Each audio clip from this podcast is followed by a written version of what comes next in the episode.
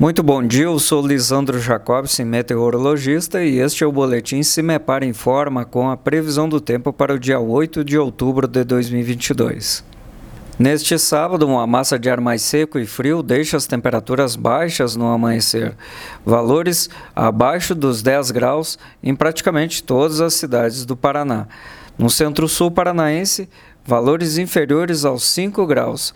Destaque para Palmas, com a temperatura mais baixa do estado, prevista em torno de 4 graus nos termômetros. Ao longo do dia se mantém ensolarado em todas as regiões, com rápido aquecimento, o frio logo perde força pela manhã e fica com temperaturas bem agradáveis até elevadas na parte da tarde. Máxima prevista em torno de 27 a 28 graus entre Paranavaí, Loanda e Querência do Norte. A partir da noite, volta a ter chance de chuva na área de fronteira com o Paraguai. E no domingo, a chuva se espalha pelo estado. Inclusive, não se descarta o risco de temporais.